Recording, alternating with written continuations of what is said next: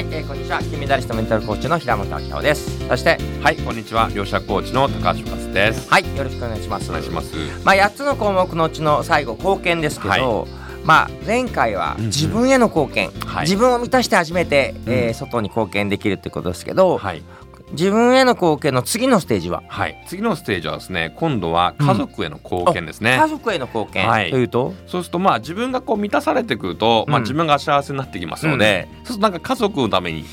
何かしたいなと、うん、例えばえー、家族とどっかね、えー、旅行に連れてってあげるとか、うんうん、どっか遊びに行くとかですね、えー、家族と遊び、まあそうですね、例えば子供がいらっしゃれば子供と一緒にちょっと遊びに行くってもいいですし、うんうん、何か家族のために貢献できることないかなって考えて、うん、もうそれをやっていくということがすごく大事かなと思います。例えばシングルで一人者の場合はどうしたらいいですか、うん、家族になる。あ、そうですね、うん、シングルで一人者の場合はですね、まあその場合にはやっぱりあの家族、まあ例えば、うん、えー、ご両親とかですね、えーまあ、親戚の方とか、うん、えー、親孝行ですよね、うん、で、まあ、普段あんまりこの親孝行とかできる機会とかないと思うんですけども、うん、あのーまあ、私はですねはちがつようかをね、えーまあ、母の日でありパパの日っていうふうに決めてですね、はいはいはい、えー、お父さんとお母さんに何か、うん、えー、親孝行をする、うん、なんか旅行に連れてってあげるとか、はいはい、なんかプレゼントをするとか、まあ、そういうのを毎年決めてもいいかもしれないですね。いいですね、そうですね、はいはい、じゃあさらに突っ込むと、うん、ちょっとね自分の家族とあんま関係良くないとか、はい、親と関係良くないってしたらどうしたらいいですかまあそしたらもう友達とか、あ、なるほど、もう仲いい友達のために何か、はいはい、えー、一緒にどっか旅行行くとか遊びに行くとか、うん、えー、なんか悩み相談をね聞いてあげるとか、うん、まあそういうのも貢献なんじゃないかなと思うんですね。なるほどね。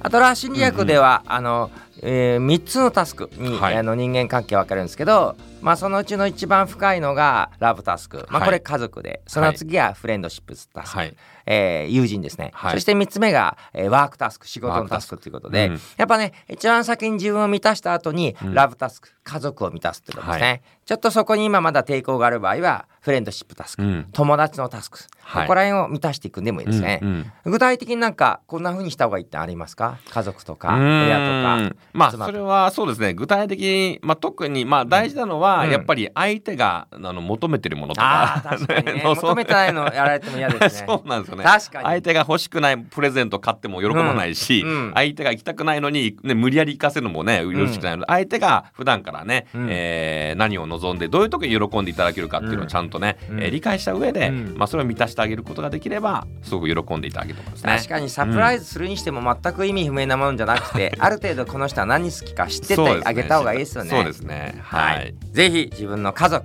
はい、友人をハッピーにしてあげてください、はい、ありがとうございます。